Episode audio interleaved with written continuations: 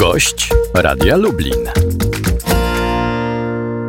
Przed mikrofonem Wojciech Brakowiecki, a dzisiejszym moim gościem jest profesor Wojciech Maksymowicz, sekretarz stanu w Ministerstwie Nauki i Szkolnictwa Wyższego. Dzień dobry. Dzień dobry panie redaktorze, dzień dobry państwu. Panie ministrze, pozwoli pan, że na początku kilka pytań do lekarza. Jesteśmy cały czas, jak pan mówił na wczorajszej konferencji, w trakcie trwającej epidemii i pandemii koronawirusa. Tymczasem Pan na pewno też to widzi, obserwując ulicę, obserwując to, co dzieje się w przestrzeni publicznej. Chyba trochę o tym zapomnieliśmy. No, dlatego co pewien czas warto przypominać. To też jest taka okazja podsumowująca. Ostatnio tutaj takie zebranie było na samym początku epidemii i rzeczywiście była pełna mobilizacja, żeby nie doszło do tragedii, które występowały w takich krajach jak we Włoszech, Hiszpanii, ale również jak wiemy i w Niemczech, i we Francji, a już aktualnie już wyjątkowo w Stanach Zjednoczonych gdzie nie udaje się ciągle opanować, rozszerza się dalej. Więc takiej sytuacji nie mamy szczęśliwie. To jest e, bardzo wyraźne działanie rządu zdeterminowanego, tak żeby e, dawać właściwe decyzje ograniczające szerzenie się epidemii, realizowane też we wszystkich województwach, tak jak raporty ze strony przedstawiciela wojewody, z Urzędu Marszałkowskiego. Ta synergia współpracy bardzo potrzebna. No i przede wszystkim obywatele wszyscy zrozumieli to i udało nam się to opanować. Widzimy w tej chwili w województwie lubelskim jest tak, że, że no nie ma takiego gwałtownego szerzenia się, ale, ale zagrożenie występuje. Ciągle jeszcze nie udało się zejść poniżej jedności, ten, jeżeli chodzi o ten czynnik reprodukcyjny, a więc jednak ten wirus wśród społeczeństwa pojawia się i, no i stanowi pewną groźbę, e, zwłaszcza dla osób starszych. To, to musimy o tym pamiętać, żeby się nie wymknął spod kontroli. Na razie udaje się to robić. Bardzo dobrze inspekcja sanitarna tutaj wszystko kontroluje, e, ogranicza wszelkie możliwe groźne sytuacje. Ale jesteśmy w trakcie wakacji, kiedy te ogromne rzesze ludności mieszają się, zwiedzają, odwiedzają kurorty, odwiedzają plaże, góry i długo, długo można by wymieniać. To, co obserwujemy na szczęście w niewielkim jeszcze stopniu nad polskim morzem, czyli wzrost zachorowań, stwierdzonych przypadków zakażeń koronawirusem, nie jest niestety prognostykiem na czarny scenariusz. Wszyscy musimy zachowywać gotowość na na te, tego typu sytuacje, które mogą być y, bardzo trudne i o tym też się mówi, przygotowuje się. Województwo bardzo dużo środków wyasygnowało na e, zabezpieczenie, które zostały wykorzystane dla zakupu sprzętu zabezpieczającego życie, na środki bezpieczeństwa powszednie dla wszystkich szpitali, ale to oczywiście nawet nie jest wykorzystywane, bo to jest na wszelki wypadek, ale my wiemy dobrze e, jako lekarze, że to na wszelki wypadek to o to właśnie chodzi. To tak samo jak strażacy nie bez przerwy gaszą pożary.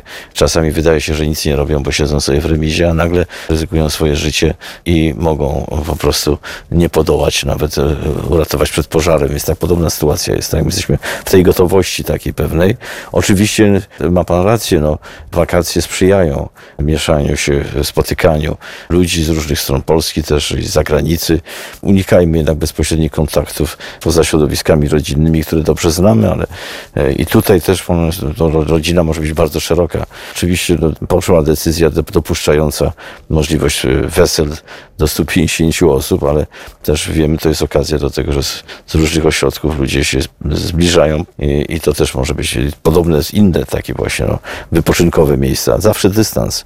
E, dystans e, nas uratował bo tylko dzięki temu przecież nie było leków, nie ma szczepionki jeszcze, chociaż prace są prowadzone i muszę powiedzieć, że nawet już i w Polsce podejmowane, no ale to jest kwestia dłuższego czasu, czyli główne narzędzie, które dobrze zostało wykorzystane i ograniczyło szerzenie się epidemii, y, nadal jest w naszych rękach. Tym narzędziem jest po prostu zachowanie dystansu od osób innych, ewentualnie zakładanie maski, tak jak teraz mam, rozmawiając z Panem. To jest właśnie ta sprawa, która powinna mieć miejsce. Czy nie powinniśmy jeszcze zmienić, Panie Profesorze, trochę podejścia samej mm, ochrony zdrowia? Bo tak jak słusznie Pan powiedział, w wielu aspektach e, egzamin został e, zdany bardzo dobrze, ale sam słyszałem o przypadku kobiety w ósmym miesiącu ciąży, która przez kilka dni obijała się ze zwykłym e, przeziębieniem o mur, bo nie mogła zostać przyjęta do przychodni. Porada jedynie telefoniczna. No tak, no, te, te porady telefoniczne w medycynie rodzinnej pierwszego kontaktu no, stały się pewnym standardem właśnie też dlatego, żeby nie szerzyć epidemii, żeby ludzie w kolejce siedzący nie zarażali się. Paradoksalnie to wpłynęło również na zmniejszenie nawet wyraźne innych zakażeń i śmiertelności z ich powodu, więc e, to na pewno miało bardzo pozytywny skutek.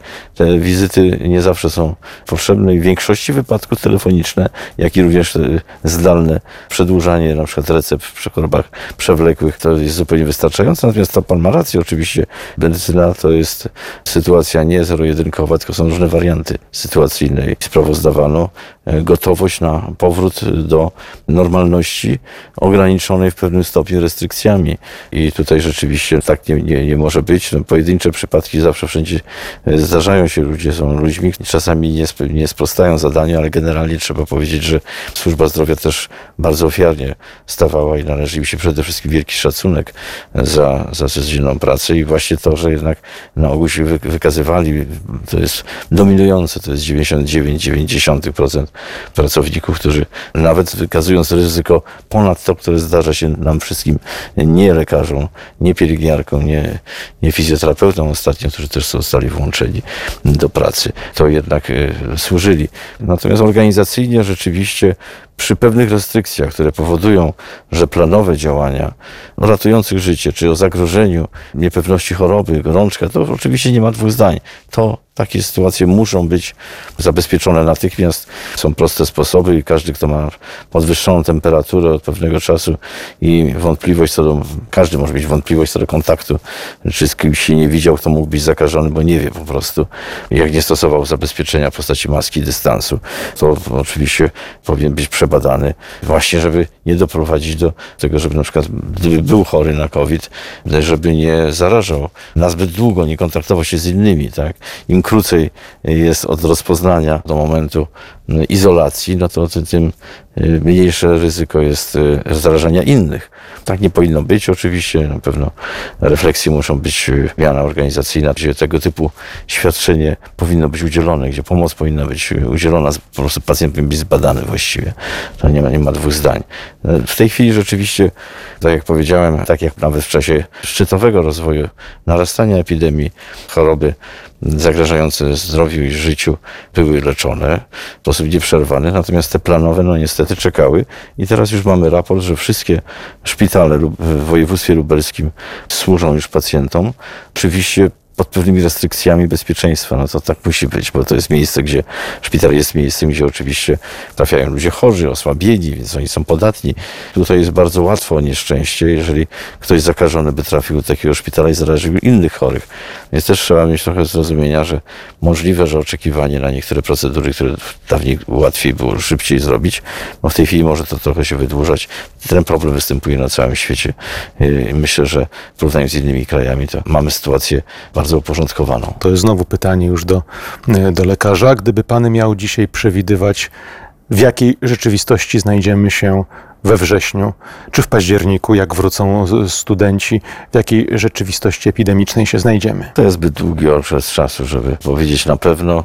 Musimy być przygotowani wariantowo, czyli tak jak mówię, mamy już gotowość do prowadzenia dalej zajęć w formie zdalnej w większości wypadków i czas na to, żeby przygotować się na powrót do zajęć praktycznych bezpośrednio również. A więc tutaj uczelnie będą podejmować decyzje, a zobaczymy to.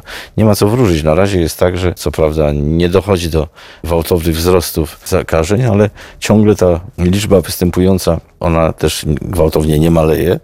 W związku z tym no, jest taka pełzająca ta epidemia i to z tendencją do pojawiania się w pewnych ogniskach, w pewnych pojedynczych ogniskach, które sanepid właśnie próbuje ograniczyć, tak, I żeby nie, nie dochodziło, rozpoznaje i wtedy się nie szerzy. I to się udaje. Więc jeżeli tak dalej będzie, no to przy takim poziomie aktualnie, co jest całkiem prawdopodobne, trzeba będzie zachowywać się podobnie jak teraz. Jakie są te podobne zalecenia?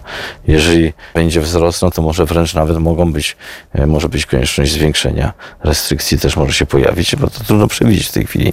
E, są zapowiedzi co do jesieni. Będę namawiać bardzo, żeby jednak e, osoby bardziej narażone, personel medyczny, osoby starsze poddawały się szczepieniu przeciwko grypie sezonowej. bo jeżeli by się nałożyły te dwie infekcje, to, to byłby problem. W tej chwili bardzo niewiele się społeczeństwa wyszczepiało, nie więcej niż 4%, a to daje prawdziwe zabezpieczenie. I no naprawdę, jak słucham tych, którzy są przeciwni, nie mają zielonego pojęcia o tym, to jest to taka niefrasobliwość nieuprawniona naprawdę. Podszczyta ideologicznym takim w zasadzie trzewieniem, to jest prawdziwa szansa, żeby ograniczyć prawdziwe nieszczęścia. I Dlatego namawiam do szczepienia się przeciwko grypie sezonowej. To już pewnie w sierpniu już będą dostępne nowe szczepionki. Wojciech Maksymowicz, sekretarz stanu w Ministerstwie Nauki i Szkolnictwa Wyższego. Dziękuję panie profesorze. Bardzo dziękuję. Dziękuję serdecznie. Do widzenia.